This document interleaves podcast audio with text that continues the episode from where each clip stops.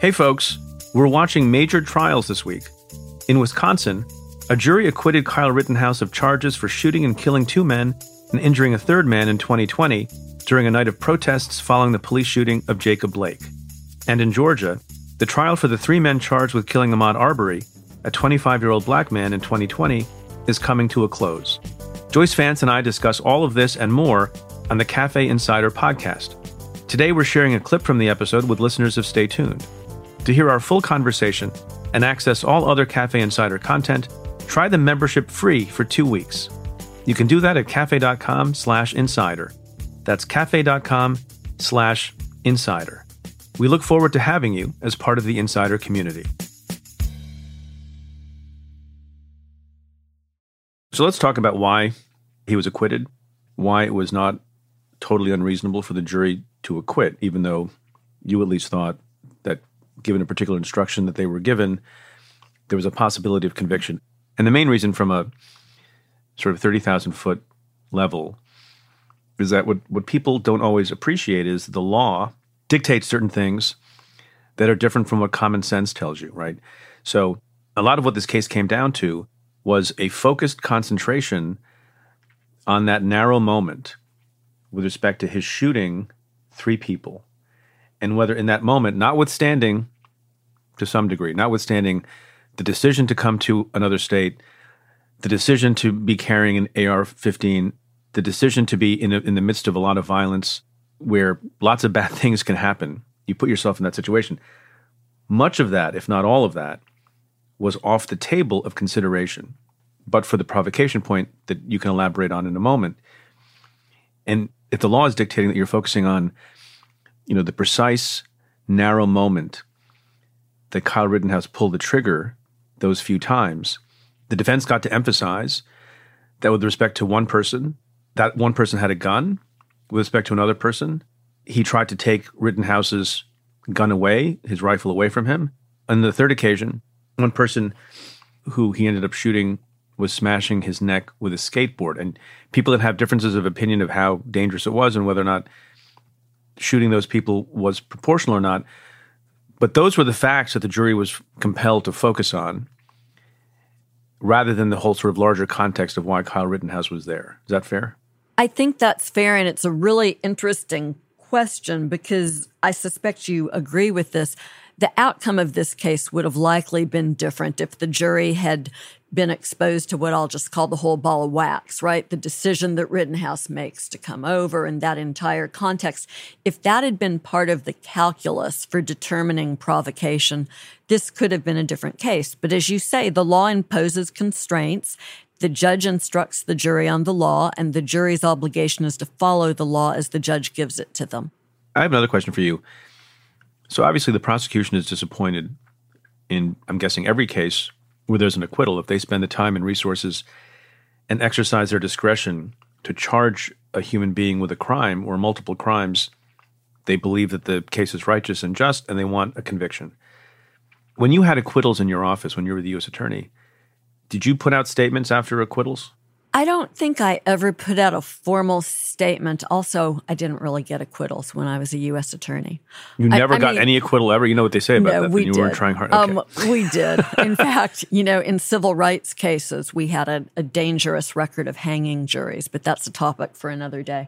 I think what you say when there's an acquittal, and I'm sure that I always said this in substance, is our job is to present the evidence to the jury, and it's up to the jury to decide the case. And as long as we present our evidence to the jury, then justice has been done. Yeah, I mean, I don't think I said that, but we would put out a statement if it was a a case of public significance and public interest, and include a line where it's, you know we respect the jury's decision.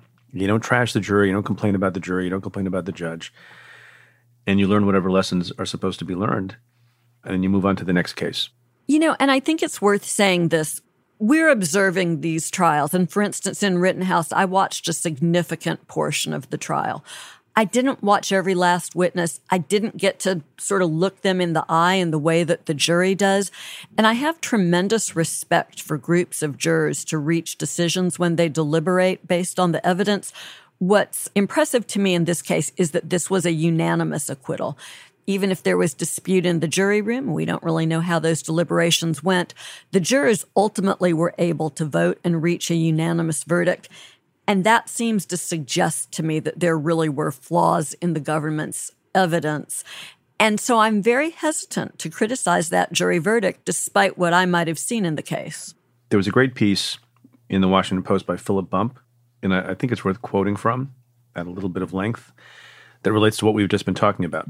And he writes, with respect to the Rittenhouse case, quote, It's important to step back from the Rittenhouse verdict and contextualize it. Rittenhouse killed two people, and the state was unable to convince a jury that he bore criminal responsibility for doing so. And then he makes it a, a point to say what the jury was and was not considering. And he writes, The jury was not asked whether it approved of Rittenhouse's actions or if individuals should take it upon themselves to supplement or replace law enforcement. They were not asked to take sides in the underlying tension between critics of law enforcement behavior and the police. Perhaps other jurors would have reached a different conclusion. And then he says, The problem here is not the jury. The problem is one that predates August 25 of last year a willingness to leverage violence for political ends and to rationalize political violence. End quote. What do you think of that? It's something that, you know, you and I have talked about a little bit this notion of vigilantism becoming a increasingly becoming a feature of, of society. I think that there's a lot of truth to that and a lot of concern. The reason I'm hedging a little bit here is I don't like the notion of letting Kyle Rittenhouse avoid specific responsibility and accountability for his own conduct. Yes, you know, we live with a certain zeitgeist, but what Rittenhouse did was a series of specific decisions that he himself made. And ultimately, I think that that's what the jury should have honed in on, and perhaps they did so and, and you know properly just said there's not enough evidence here to convict. It reminds me a little bit of some of these unfortunate police officer shootings of unarmed black men, insofar as you have a circumstance in which, and there are a lot of cases like this, where a bunch of mistakes are made, bad judgments are made. So, for example, you know, cops go to a residence based on a flawed search warrant you know, they don't, this is some of the stuff that happened in the Breonna Taylor case, and they make mistake after mistake. But then the law causes a jury or prosecutors to focus on the very, very narrow moment of the cop feeling like he was threatened and they can use deadly force. And in no way does that justify the whole act. And in no way is that, you know, justice in the larger sense, depending on the circumstances. But the law is very focused on that moment. And I think that's what happened here.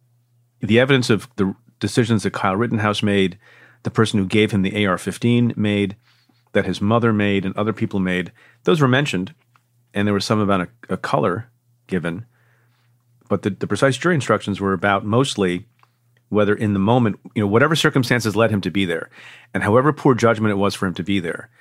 As I understand the law in Wisconsin and the law was given to the jurors, what was more relevant and more important to the decision in the case was, for example, when someone pointed a gun at Kyle Rittenhouse, did he have a reasonable fear that he was in mortal danger, which permitted him to shoot? Yeah, it's that pinpoint moment. And, and something that's been, I think, tough in watching this trial is not being able to see the jurors and not knowing what their reactions to evidence have been. That's something that I always focused on a lot as a prosecutor. It helped me decide what I wanted to emphasize in closing argument, for instance. And we didn't have that here, but I suspect that although really, if you think about it analytically, the key moment in what happens here is this first shooting. It's the first time that Kyle Rittenhouse pulls the trigger and everything sort of flows from there. I suspect that what was very influential with the jury was hearing the testimony of Gage Grosskreutz. It wasn't until you pointed your gun at him, advanced on him with your gun, now your hands down, pointed at him, that he fired, right? Correct. I suspect that that had a lot of impact, sort of an outsized impact on the jury. Oh, yeah. And especially it does when it's a witness that you're expecting to hear be helpful to the prosecution. And when a witness that the prosecution calls with great expectation that that person is going to help prove guilt and does the opposite, that's a devastating setback to the prosecution. So the law limited the ways in which the jury could think about the case, whether that's good or bad people can you know, make up their own minds. But also the way the case came in. That's the phrase that we use as trial lawyers. And how the case come in? And sometimes it doesn't come in the way it does in the storyboards that you you plan out in your mind. And some of your witnesses, and some of the witnesses in this case, like the one you just described, actually ended up being good for the defense.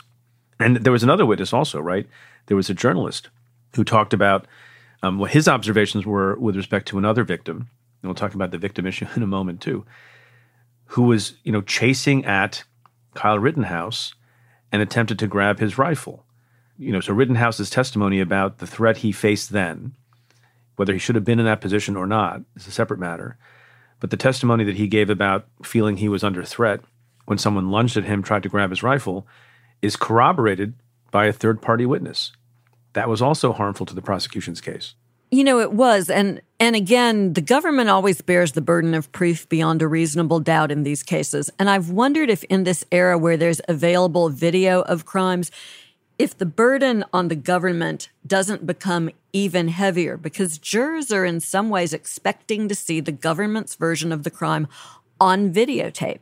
And here the videotape is at best equivocal. It's grainy. It's certainly susceptible of the self defense argument that Rittenhouse wants to make. And I think the failure of the, the videotape to clearly back up the government's arguments is something else that puts them behind the eight ball in this prosecution. But, you know, as Philip Bump says, there's a way of looking at the case. It's not just purely about the narrow moment and the legal instructions and what the legal responsibility and decision making of the jury is but for society and for the country at large that is undergoing a period of you know deep concern about violence and about the way in which protests should be done and the way in which counter protesting should be done you know there seems to be an increasing interest in vigilantism i mean ahmaud arbery that case we're going to talk about in a moment is a little bit about vigilantism even the texas abortion case about which we're going to get a decision any moment is a little bit of a vigilante type situation also because it empowers private citizens, not through violence, but through bringing lawsuits, empowering them to oppose abortion and call out fellow citizens.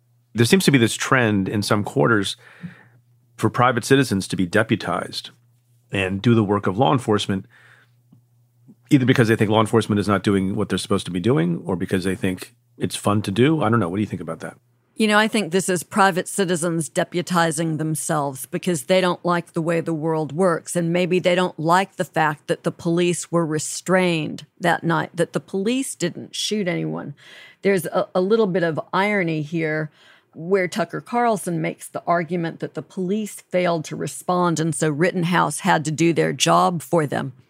And you, you sort of stop and think, well, yeah, Rittenhouse did go out and shoot people. Maybe that's what some folks wanted to see in reaction to the Black Lives Matter protests. But this is the fatal undermining of the rule of law in this country when we return to the era of vigilantism instead of the era where we all get along, we all work together because we have certain rules. And maybe we don't like the application of a rule in a specific instance, but we understand that it's those rules that permit us to function. We are losing that shared set of assumptions. Yeah. And, you know, it's interesting. We talk on the show from time to time about the perception that police officers are not trained well enough in restraint or in de escalating or whatever the case may be. And that's certainly true. We see case after case that involves you know that scenario. But I got to tell you, you know, your average police officer, law enforcement officer, law enforcement agent is a hell of a lot better trained and restrained than your average 17 year old with an AR 15. Or, you know, three white men, one of whom was a former cop in Georgia, thinking that it's, you know, taking the law into their own hands with respect to Ahmaud Arbery. If you think the police are bad, just wait till the public citizenry starts acting like they're the police. There is no police chief, no sheriff who wants Kyle Rittenhouse out helping his department do their job on a night like the night that Carl Rittenhouse shot and killed two men. They all want him to stay off the streets, right? Every last one. Yeah, and he should have stayed off the streets. when you're showing up with an AR 15 in the middle of violence and you're 17 years old, it's not going to end well. Now, here's another point that some people are making, and I wonder if you find this disturbing. I don't think this came out in the trial. It wouldn't be relevant at trial, and it's not legally relevant in any case. There are some people on the right who are lionizing Rittenhouse in part because of the criminal backgrounds of some of the people that he shot.